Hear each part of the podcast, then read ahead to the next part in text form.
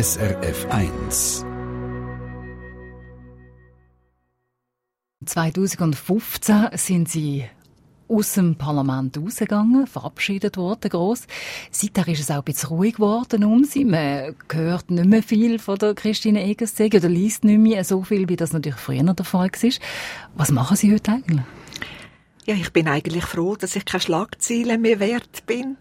Ich mache ganz verschiedene Sachen. Auf der einen Seite bin ich immer noch engagiert bei den Sozialversicherungen als Präsidentin von der Eidgenössischen BVG-Kommission habe auch sonst Kontakt mit Pensionskassen und Referat und auf der anderen Seite ist Kultur ganz ein grosser Teil in meinem Leben. Als Präsidentin vom Capriccio Barockorchester, vom Beirat vom Künstlerhaus Boswil, vom Fantosch Animationsfilmfestival. Das sind so meine Hobby, aber auch das audiovisuelle Kulturgut, wo mir ganz viel Freude und Arbeit bringt. Und Sie sind auch jemand, der sich sehr stark sozial engagiert hat, schon immer und immer noch tut. Sie sind auch hier in verschiedenen Vereinen tätig, Sie sind auch Präsidentin von einem.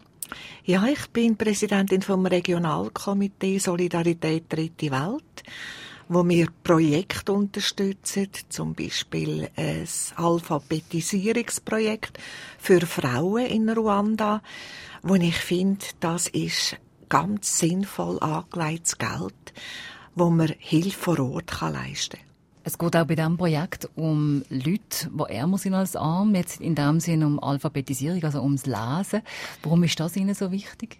Weil Armut nicht einfach nur fehlendes Geld ist, sondern es ist auch fehlende Ausbildung, fehlendes Selbstbewusstsein, selber vorwärts kommen. Das ist mir immer ganz ein wichtiger Bereich gewesen.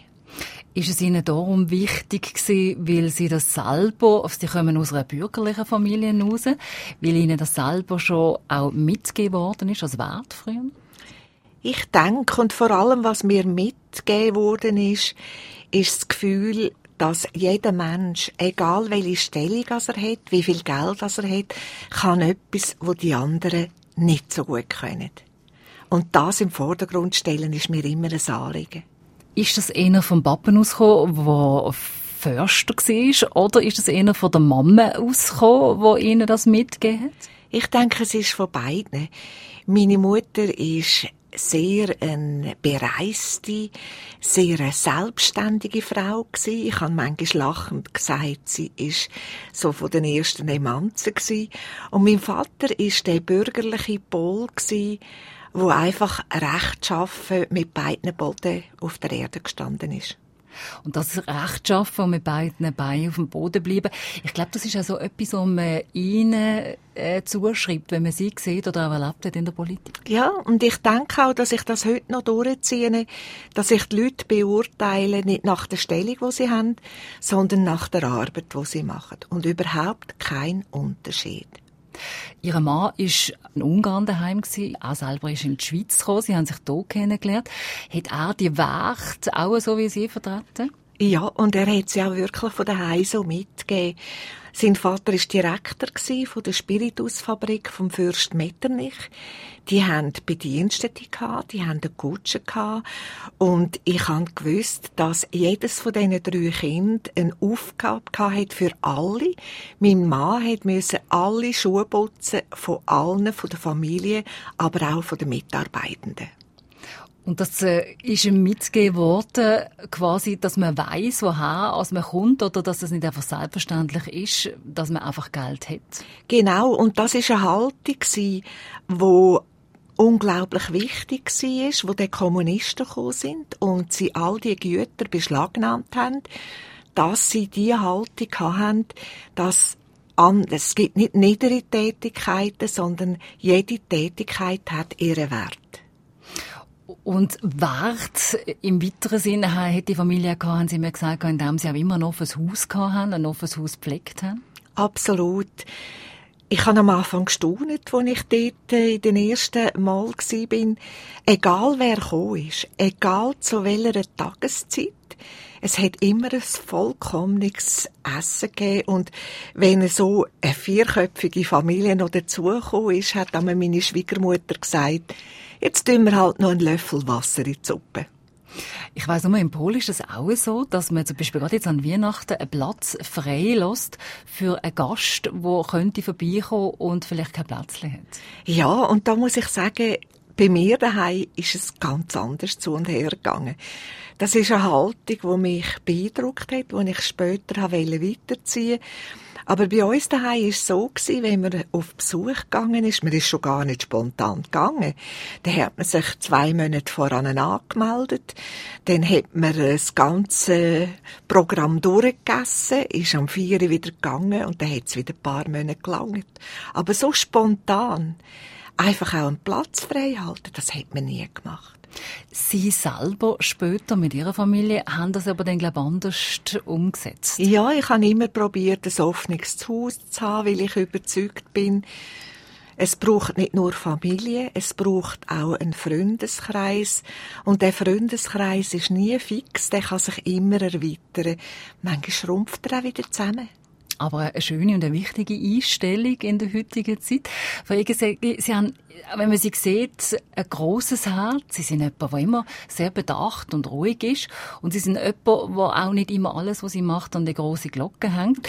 Sie haben nämlich, wo sie Stadträtin sind, in Zmelligen, ein spezielles Kassel gehabt. Alle Referate, die sie gehalten haben, das Geld, das sie bekommen haben für die Referate, die sind in das Geld ist in das Kassel hineingeflossen. Und mit diesem Kassel haben sie arme Menschen unterstützt. Was sind denn das für Menschen gewesen?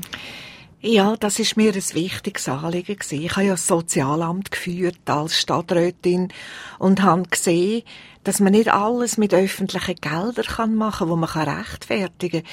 So habe ich einmal für ein 15-jähriges Mädchen, das in einer Drogenstation war, habe ich dreimal eine Kosmetikerin gezahlt, weil ich gesehen habe, das Mädchen hat so eine wüste Haut gehabt und wenn es nicht besser im Leben steht, wird es immer Mühe haben, sich irgendwo zu integrieren oder das nötige Selbstvertrauen zu finden. Und ich hätte damals meinen Kollegen nicht können sagen, kommt, wir zahlen hier die Kosmetikerin. Wenn das nach außen gekommen wäre, das wäre ja nie verständlich gewesen. Aber ich bin überzeugt gewesen, für das Leben von dem jungen Mädchen ist das ganz ein wichtiger Faktor. Das Mädchen hat dann auch später Matur gemacht? Ja, ich bin äh, ganz glücklich gewesen, dass es den Weg gefunden hat. Es hat Matur gemacht und ist nachher weiter auf einen guten Berufsweg gegangen. Warum war es möglich gewesen, das Geld offiziell auf die Seite zu tun, ohne dass sie jetzt äh, das Geld von der Referat hätten müssen tragen? Weil öffentliche Gelder für eine Kosmetikerin das hat ja fast einen Blickschlag Ziele gegeben. Und das habe ich nicht wollen. Ich hatte das Kessel wirklich für Sachen, die noch dazu sind. Ich hatte äh, einmal eine Frau, die sehr einen guten Beruf hatte in Zürich. Und mit einem Partner zusammen hat sie ein Geschäft aufgebaut. Und dann ist sie schwanger geworden. Und der Partner ist einfach verschwunden mit allem Geld, das sie hatte. Und sie ist auf die Gemeinde gekommen für Sozialhilfe. Und ich habe gespürt, wenn man dieser Frau jetzt einfach vorübergehend hilft, dass sie die Wohnung in Zürich auch noch haben kann. Das war eine Zweitwohnung, weil dort die Infrastruktur für Kindbetreuung besser war. Dann ist sie in einer kurzen Zeit wieder im Beruf kann sie sich etablieren, aber ihr fehlt jetzt einfach der Moment. Und auch da habe ich dann mit dem Kessel die Überbrückung leisten, ohne dass ich einen Entscheid gebraucht habe vom Stadtrat, sondern einfach völlig unkompliziert auf der Basis von Menschenkenntnis und Vertrauen. Und da sind wir ja dann auch so bei der versteckten, unsichtbaren Armut. Äh, die sichtbare, das Bild, wo die meisten von uns haben, vielleicht der Bettler, der auf der Straße bettelt, oder wo auch dementsprechend rumläuft und man weiss, dem Mensch geht's nicht gut. Ein anderes Bild ist vielleicht die Mutter, alleinerziehend, mit einem kleinen Kind, wo mit dem Kinderwagen durchläuft und niemand weiß von dem. Ja, es ist äh, klar aus allen Studien geht raus, dass vor allem armutsgefährdet sind Leute, die allein leben. Seien das alleinerziehende Frauen oder auch zum Beispiel Männer, die äh, eine Scheidung hinter sich haben, die sehr viel zahlen für zwei Haushalte und es lange nicht mehr für beide Haushalte zu finanzieren. Oder solche, die schwere Schicksalsschläge haben und nachher im Beruf nicht mehr Kraft haben, um das zu erbringen, um sich durchzubringen. Also es gibt ganz verschiedene Armutsfälle in der Schweiz. Jeder siebte in der Schweiz ist oder lebt bei der Armutsgrenze. Wie ist das für Sie? Kennen Sie persönlich, jetzt äh, abgesehen von Ihren Ämtern, die Sie haben, kennen Sie persönlich auch Menschen, die mit deren Armut zu kämpfen haben? Ja, es sind vor allem Fälle, wo älter sind, wo sich nicht trauen, Ergänzungsleistungen zu beanspruchen, weil sie das Gefühl haben, das ist ein Almosen. Und da ist mir ein Anliegen, dass man immer wieder sagt, das ist ein berechtigter Anspruch, wenn die AHV und Pensionskassengelder nicht langen, als Ergänzung dazu wo wirklich jedem, wo das braucht, offen steht. Das ist keine Sozialhilfe. Das sind ein Drittel von allen Rentnerinnen und Rentner in der Schweiz. Sind das aber auch Leute, die zu Ihnen kommen, die sagen, Christine, mir geht's schlecht oder was soll ich machen, hast du mir ein Rot? Oder nehmen Sie das einfach wahr? Nein, ich nehme das einfach wahr. Was zu mir kommt, das sind manchmal äh, Telefon und ich finde das schön, dass man in der Schweiz allen einfach so kann anrufen kann wo fragen, sie haben einen Fall im Bekanntenkreis oder auch in der Familie, wo sie das Gefühl haben, sie hätten Berechtigung dazu. Sie, ein, zum Beispiel letztens eine betagte Mutter, die neu allein in einem Haus wohnt und das Haus das Dach rönt, man müsste das sanieren aber sie hat das Geld nicht, um das zu sanieren, hat aber das Geld auch nicht, für ins Pflegeheim zu gehen. Und dann habe ich ihr den Weg aufgezeigt, wo sie sich müsste melden, um äh, bei den Sozialdienst, wo jede Gemeinde muss haben, wo ihnen ein Budget aufstellt und aber auch weiterweist, wenn die Gelder nicht langen. Es gibt ja sicher die einen oder anderen, die vielleicht in einem Umfeld von Freundinnen und Freunden sind, vielleicht eben, wie Sie schon gesagt haben, alleinstehend sind, niemanden mehr haben, auch zu wenig Geld haben, wegen dem vielleicht auch am sozialen Leben nicht können teilnehmen vielleicht nicht mitgehen an Ausflüge, keine Einladungen mehr machen, weil sie wissen, ich muss vielleicht dann selber auch einladen. Wie kann man merken, dass es jemandem so geht? Oder wie können wir helfen? Ja, da finde ich ganz wichtig, dass in der Gemeinde, dass es äh, eine Struktur gibt, wo das wahrnimmt, sei das der gemeinnützige Verein oder auch von der Gemeinde selber pro Senektute bei den älteren Menschen, dass die ihre Ohren und Augen offen haben, ich habe einfach die Erfahrung gemacht, wenn es jemandem nicht gut geht, dann tun sie sich einigeln. Statt dass sie dann bereit wären, wieder aus dem Haus rauszutreten, dass sie so langsam vereinsamen. Und das finde ich eigentlich die grösste Gefahr daran, dass man nicht weiß, wem es wo schlecht geht. Das ist ja genau das Thema, dass eben die Leute sich ja auch nicht bemerkbar machen. Ich kann das auch nachvollziehen übrigens, wenn es einem so schlecht geht. Gerade mit Geld geht man ja nicht gern raus mhm. und sagt, ich habe kein Geld und ich kann vielleicht euch jetzt auch nicht einladen, weil man es nicht leisten kann. Da gibt es nie eine Möglichkeit für die Leute, dass sie sich könnten neu melden, oder? Nein, das gibt's nicht.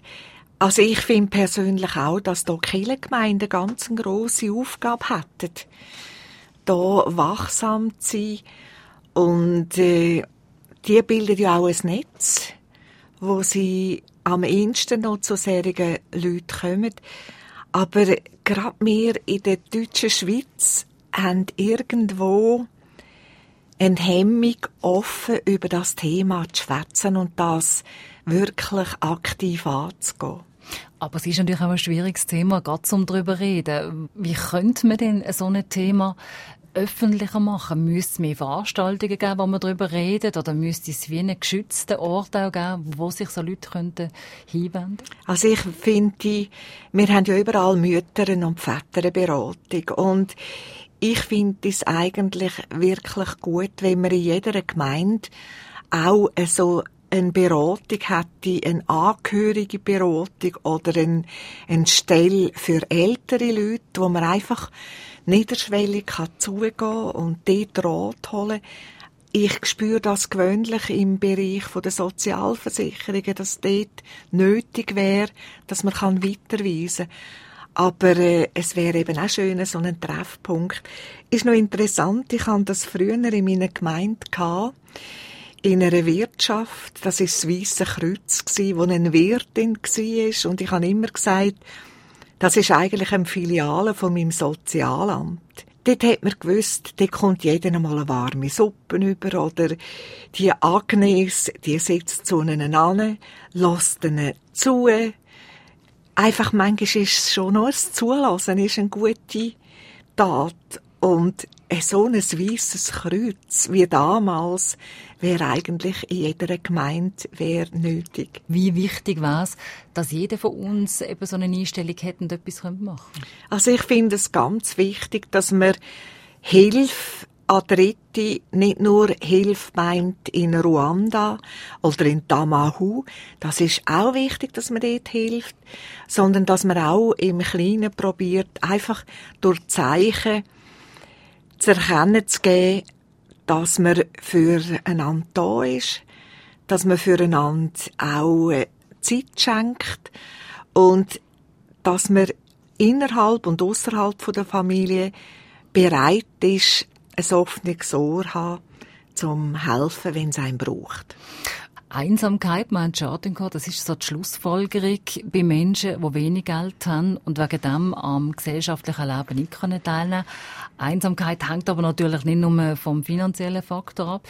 Sie selber sind verwidmet seit vielen Jahren, kommen so heim und sind dann auch allein. Sie haben zwar Kinder und Großkinder. Wie gehen Sie mit der Einsamkeit um? Ja, das ist etwas, wo man äh, muss lernen in so einem Fall. Es ist so, dass ich ganz viele Leute um mich herum habe. Aber ich sage einmal zu Frauen oder Männern, die im ähnlichen Fall sind, im entscheidenden Moment spürt man eben schon, dass man allein ist. Und mit dem muss man lernen, umgehen. Also, ich mache das so, wenn ich zu oben von einer Veranstaltung heimkomme, oder äh, wenn ich von einem Abend heimkomme, wo es richtig gut war und ich gerne noch würde mit jemandem schwätzen, dann sitze ich ans Klavier und spiele nicht gut, aber gern spielen irgendetwas Schönes. Also die Musik dann auch ein bisschen, ich sage es jetzt überspitzt gesagt, als Trost? Ja, und ich finde, das ist eine Möglichkeit. Also ich habe auch so Stücke, die ich höre in so einem Fall zum Beispiel die erste Symphonie von Brahms, da spüre ich einfach alles. Auf der einen Seite eine gewisse Hoffnungslosigkeit, ein Aufbegehren, ein Trost und am Schluss nimmt einem die Musik einfach wieder mit und setzt einem wieder ins Leben hinein. Wie weiter unten als man ist, umso schwieriger ist es, dann wieder raufzukommen.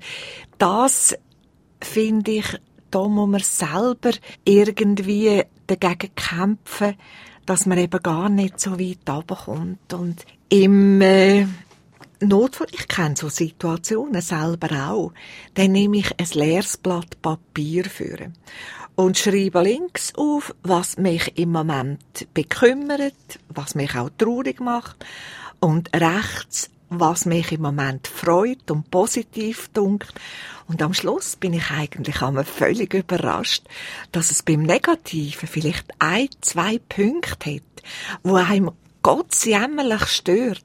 Aber die Liste beim Positiven im Leben ist doch immer viel grösser und länger. Und das ist eine Art so, wo ich mir auch angeeignet habe im Alleinleben, dass ich das Positive immer wieder sehe. Eine ganz schöne Art natürlich, vor allem jetzt äh, mit dem, dass man es aufschreiben tut. Haben Sie das schon immer gemacht oder ist es auch mit dem Alleinsein, dass man sich so Techniken zugelegt hat? Ich habe das früher gemacht, wenn ich vor grossen Entscheid gestanden bin. Ob ich etwas soll annehmen, ob ich etwas nicht soll annehmen und da, ich weiß gar nicht, wann ich mir das angeeignet habe, aber das hilft natürlich auch so in einem Entscheid, wo wegweisend ist nachher fürs Leben. Jetzt haben wir gesagt, Sie sind immer noch aktiv, Sie sind in verschiedenen Kommissionen noch drinnen. Natürlich nicht mehr so wie vor drei Jahren, wo Sie Parlamentarierin sind und wahrscheinlich noch ganz viel mehr um die Ohren haben. Fällt Ihnen der Rummel um Ihre Person Oder sagen Sie auch, nein, eigentlich ist es auch gut, so wie es ist? Also ich habe eine freie Wochenende. Das habe ich 20 Jahre im Parlament nicht gehabt, weil ich am Samstag habe ich, äh, bin ich an GV vom kantonalen Schützenverband, von der Wanderweg, von der Trachtenchor, von der Pontonier. Und jetzt, wenn ich Samstag, Sonntag etwas mache, dann mache ich das aus Freude und Interesse an der Sache. Aber ich habe, unter der Woche bin ich eigentlich fast jeden Tag noch unterwegs. Aber es ist eine andere Art Tätigkeit. Ich kann am Sonntag die Sonntagszeitungen anschauen, ohne dass es irgendwo ein Schlagziel hat, wo mich ärgert. Oder wenn ich dann noch ein politisches Thema sehe, sage ich mir ganz bewusst, hey, reg dich doch nicht auf. Du hast doch gar keine Verantwortung mehr. Ich kann andere Sachen machen, wo ich äh, eine gewisse wertvolle Arbeit kann machen, aber ohne Schlagziele und finde das wunderbar. Kann man denn die Kontakte, die man hat von früher und die einem ja vielleicht gerade jetzt für Projekte, die einem wichtig sind, geholfen haben, können Sie die immer noch aktivieren? Hilft Ihnen das immer noch? Ja, das hilft mir sehr, dass ich das Netz habe. Ich bin immer, eins, immer noch eins bis zweimal pro Woche zu Bern. In anderen Tätigkeiten, sei das bei der Krebsforschung, TH Suisse oder Memoriaf, für das audiovisuelle Kulturgut. Und äh, weiß natürlich, wie man Leistungsvereinbarungen mit dem Bundesamt für Kultur muss machen. Das äh, hilft mir in vielen kulturellen Tätigkeiten. Oder dann bin ich auch bei vielen Organisationen einfach die, wo Türen auftut, dann, äh, dass man gewisse finanzielle Mittel überkommt. Also es ist nicht so, dass der Stress, den Sie vorher hatten, dass Sie den vermissen? Nein, und etwas hat sich geändert. Ich bin ein totaler Morgenmuffel habe immer meine Arbeiten zur Nacht geschrieben, nach 10 vor 10, mit einem Pastis und einem Espresso. Und durch das, dass ich jetzt das meiste, was ich mache, präsidiere, fällt keine Sitzung am Morgen vor den Zähnen an. Was ja auch wunderschön ist, wenn man so in den Tag hineinsteigen kann. Frau Egstegi, Ihr grösster Wunsch fürs 2019? Das ist, dass ich selber gesund bleibe und dass alle in meinem Familie- und Freundeskreis auch Gesundheit als höchstes Gut dürfen geniessen. Und natürlich auch alle, die jetzt zuhören. Danke Ihnen ganz herzlich, dass Sie zu uns gekommen sind. Ich wünsche Ihnen ein wunderbares 2019 und natürlich eine ganze Haufen tolle Begegnungen weiterhin, so wie Sie sie jetzt auch immer haben. Danke. Danke vielmals, Frau Schiess. Auch Ihnen. Eine Sendung von SRF1. Mehr Informationen und Podcasts auf srf1.ch.